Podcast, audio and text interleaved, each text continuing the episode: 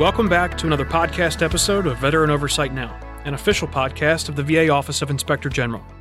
I'm your host, Austin Fox.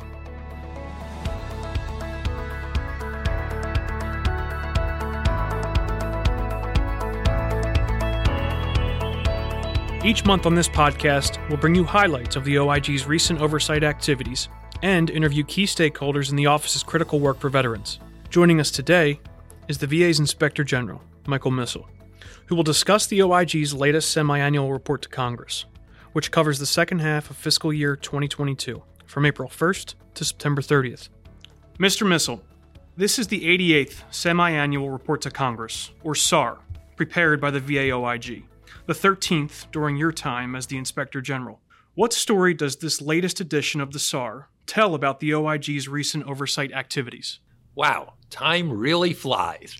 Um, first of all, I know you're relatively new here, Austin. I just want to welcome you to the OIG. I hope that you find this the most uh, fulfilling professional uh, job that you have in your career. Um, with respect to the SAR, I think the SAR demonstrates the OIG's commitment to o- effective oversight, particularly with respect to the large scale initiatives we've been doing that really has a great impact on both the department as well as the lives of veterans and their families. In this reporting period, we published five reports on the electronic health record modernization effort including a joint report with our colleagues at the Department of Defense OIG. Additionally, in light of the passage of the PACT Act, which could be the largest increase in healthcare and benefits uh, for veterans, we released two reports related to burn pits and one that focused on toxic exposures at Camp Lejeune. But I think this SAR also highlights our continued focus on being proactive. Our proactive cyclical inspections are central to the oversight operations and shouldn't be overshadowed by our higher profile products. For example, we published 17 reports under our long established Comprehensive Healthcare Inspection Program, also known as CHIPS. Our Vet Center Inspection Program, another proactive cyclical program, stayed active this reporting period. And even though no reports were published under the program, we're planning to release several in fiscal year 2023.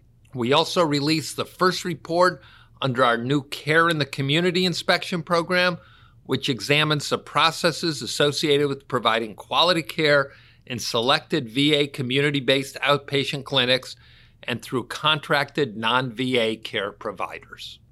So the OIG certainly has a lot going on, and the impact has been remarkable. According to the SAR, in this past six month period, the OIG identified more than $1.4 billion in monetary impact for a return on investment of $16 for every dollar spent on oversight. That brings this fiscal year total to nearly $4.6 billion in monetary impact and $24 for every dollar spent. The OIG hotline received and triaged close to 18,400 contacts in the past six months, 36,000 for the whole year. Criminal investigators opened 178 new cases since April, closing 213 and making 135 arrests. Now, what do you, as the IG, make of these numbers? Well, these numbers certainly reflect the tremendous impact of our work and that veterans and their families are really looking to us to ensure they get the high quality health care and benefits that they deserve. However, I've always said numbers only tell a part of the story, and the OIG's real value is the impact it has on VA and the lives of individual veterans and their family members. You mentioned 135 arrests.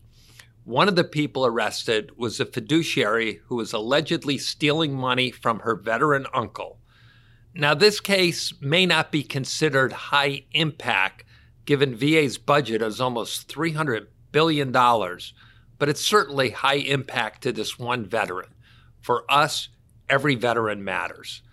I can't say whether his life has improved since the arrest, but at least now he's getting the compensation he deserves for serving our country with honor.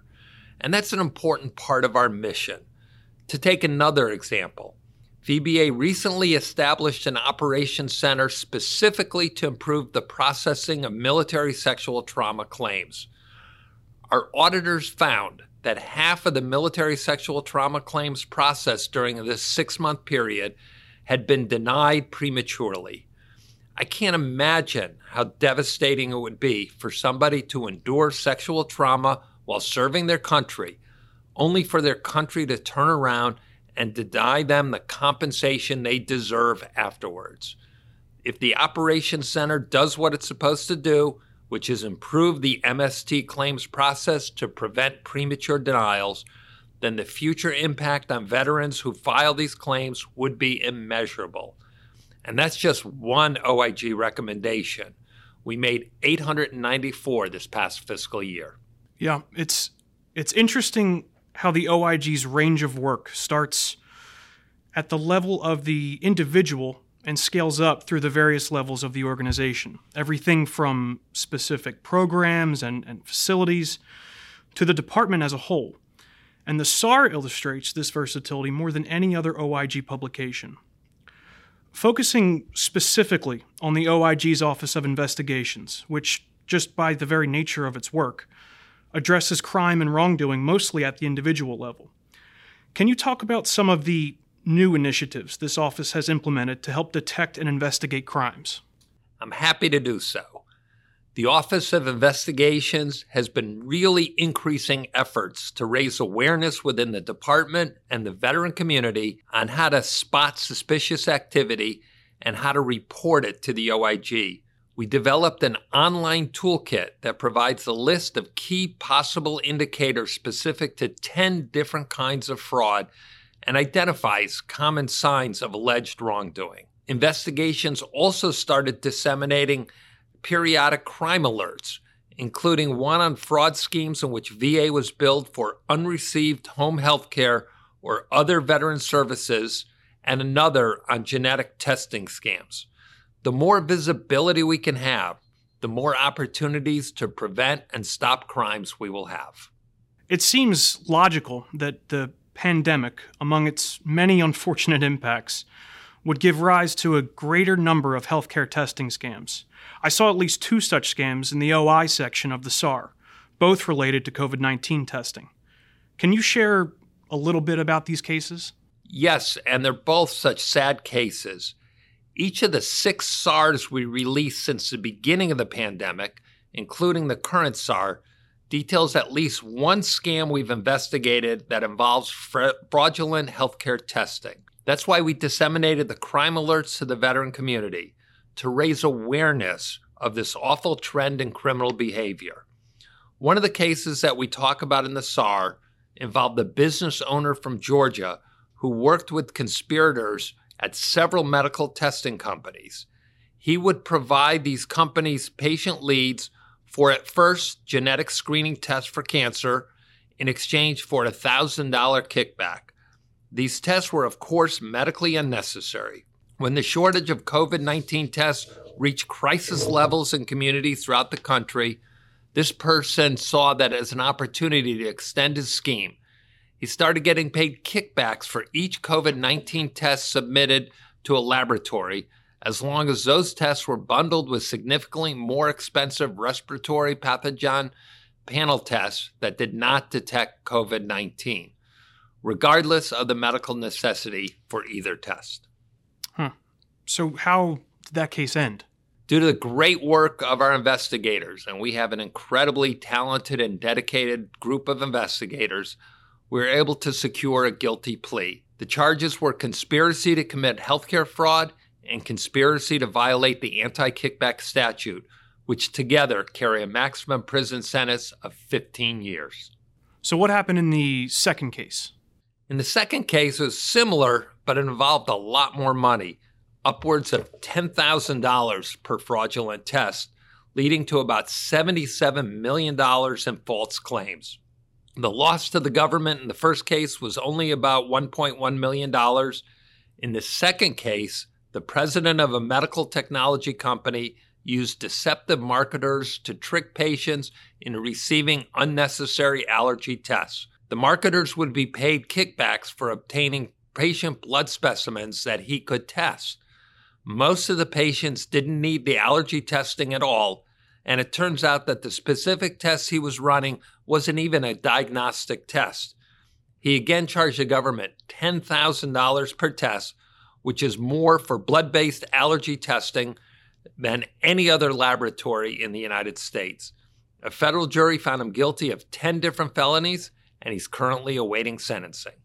Wow. And, and this case was also related to COVID 19. Yep, that's correct. Just like in the first case, when the country was reeling from the shortage of COVID 19 tests, this person saw a perfect opportunity to capitalize illegally. He announced that his company developed a new COVID 19 test and adjusted his marketing plan accordingly, spreading false information that Dr. Fauci and other government officials mandated everyone be tested for COVID 19 and allergies at the same time. He also claimed that his company's COVID 19 test was more accurate than the PCR test. In reality, his test was denied an emergency use authorization because it was found not to be accurate enough. He's facing something like 65 years in prison. Wow. So I'd, I'd like to switch gears to individual wrongdoing of another type. So, the OIG's Office of Special Reviews conducts administrative investigations on high ranking officials within VA who may have engaged in misconduct.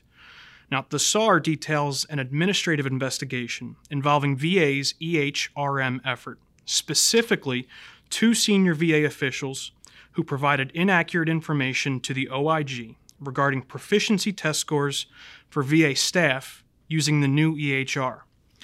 Now, they submitted data that showed pass rates that were significantly more favorable than the actual pass rates for these tests. So, in other words, a lot more staff were not as proficient at using the new EHR as they let on. So, given that the significance of the new EHR, given the sheer magnitude of this effort, it's a multi billion dollar project. It's not difficult to see a scenario where VA might deliberately manipulate the numbers to make it appear as though things are going better than they are.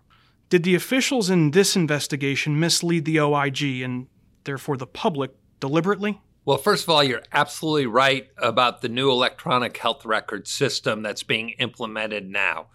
It's such an incredibly expensive project, but as importantly, if not more importantly, it could have such an impact on the quality of healthcare that VHA provides. Um, in this situation, we are devoting a lot of resources towards this oversight, just given the importance. I'm confident that through our thorough and proactive reviews of this program are going to be constructive and will help VA implement this new system very efficiently and a manner that improves both veterans' health care and staff's experiences. In this reporting period alone, we published five reports related to the new EHR including two by the Office of Special Reviews, which conducts reviews of any significant events or issue that doesn't fall squarely within the focus of another OIG directorate, including non criminal investigations of high profile uh, officials at VA. In fact, OSR took the lead on the joint audit with the DoD OIG, which also focused on the implementation of the new EHR. But the answer to your question about whether or not the officials um, misled the OIG, the answer is no. Thankfully, OSR found that the inaccurate numbers reported by VA were likely the result of either a miscommunication or a misunderstanding with the contractors who prepared the data rather than on any deliberate effort to mislead. It turns out that the data set that they submitted which showed an 89% pass rate on the EHR proficiency test, didn't include all trainees. In fact, it excluded all of the trainees who failed. When you add those trainees back in, the overall pass rate drops to 44%. Since this review, the Secretary has directed one time mandatory training for all VA personnel on reporting to and engaging with OIG oversight staff. You mentioned that the OIG published five different reports. focusing on the new EHR during this reporting period. So, besides the joint audit with the DoD OIG, which identified multiple deficiencies that have impeded interoper- interoperability between the two departments, the report that really stands out was one of the 41 reports released by the Office of Healthcare Inspections. This report focused on something referred to as the unknown queue. Now, can you tell us a little bit about this finding? Sure.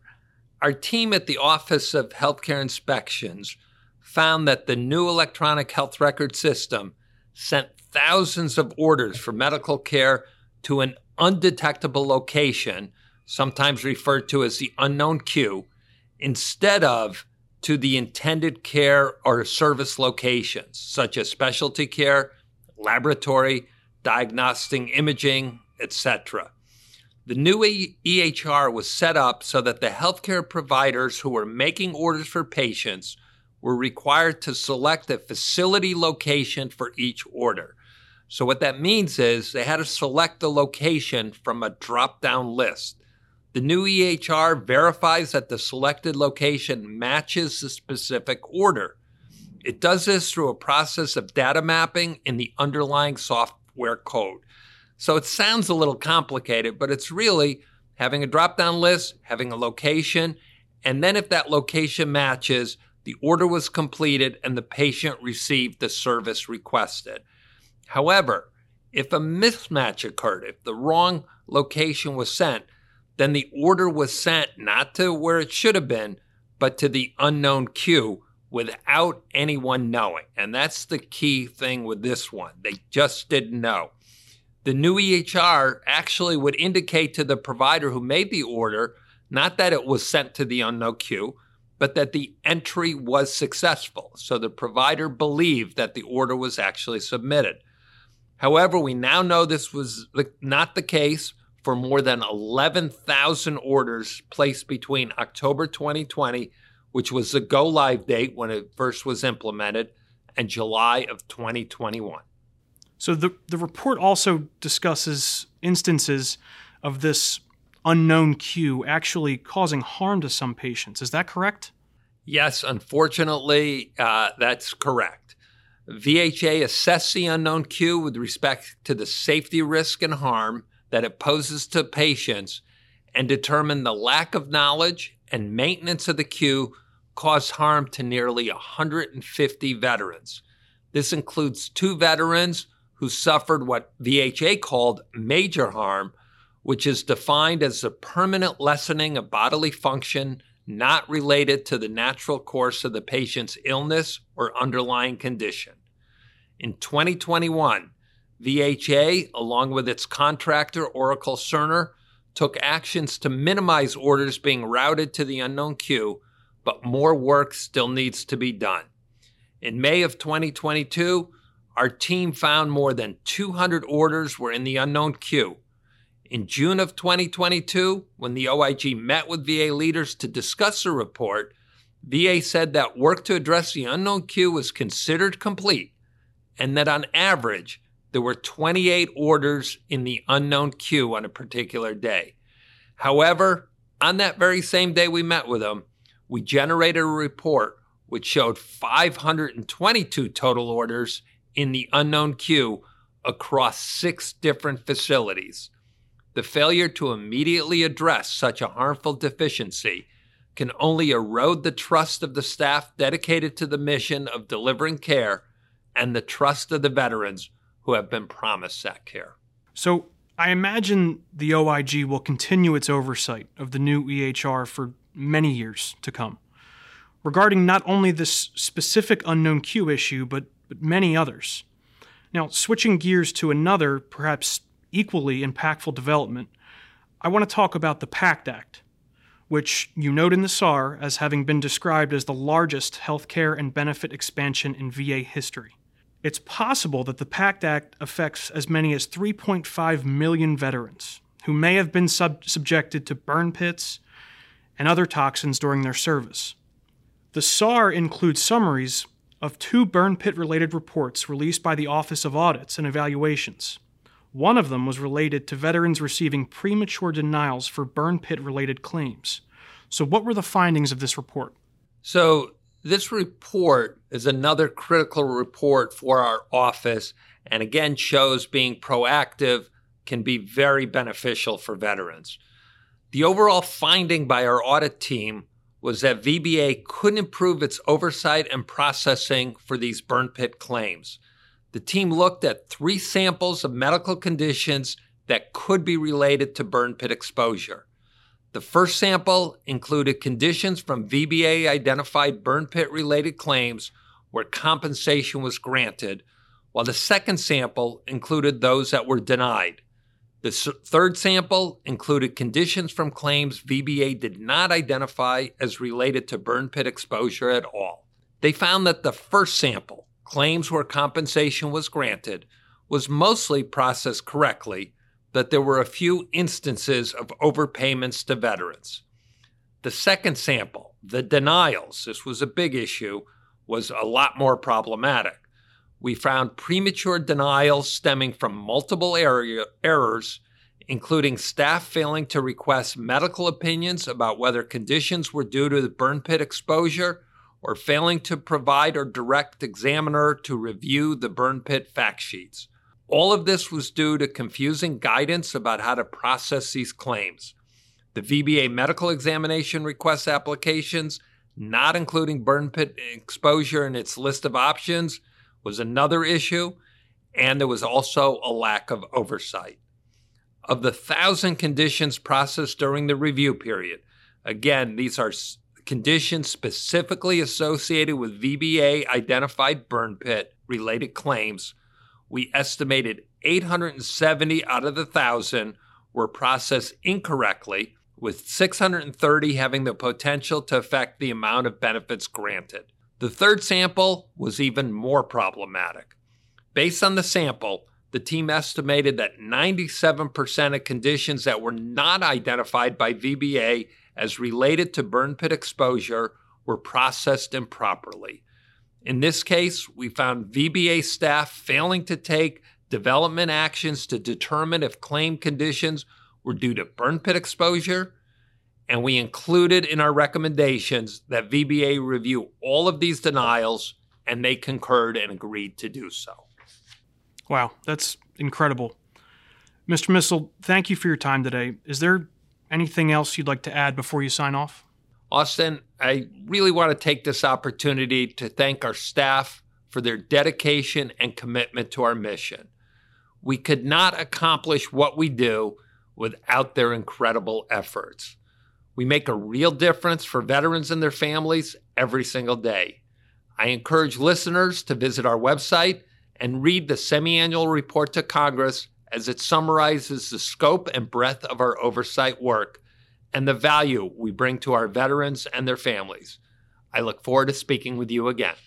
Thank you, IG Missal.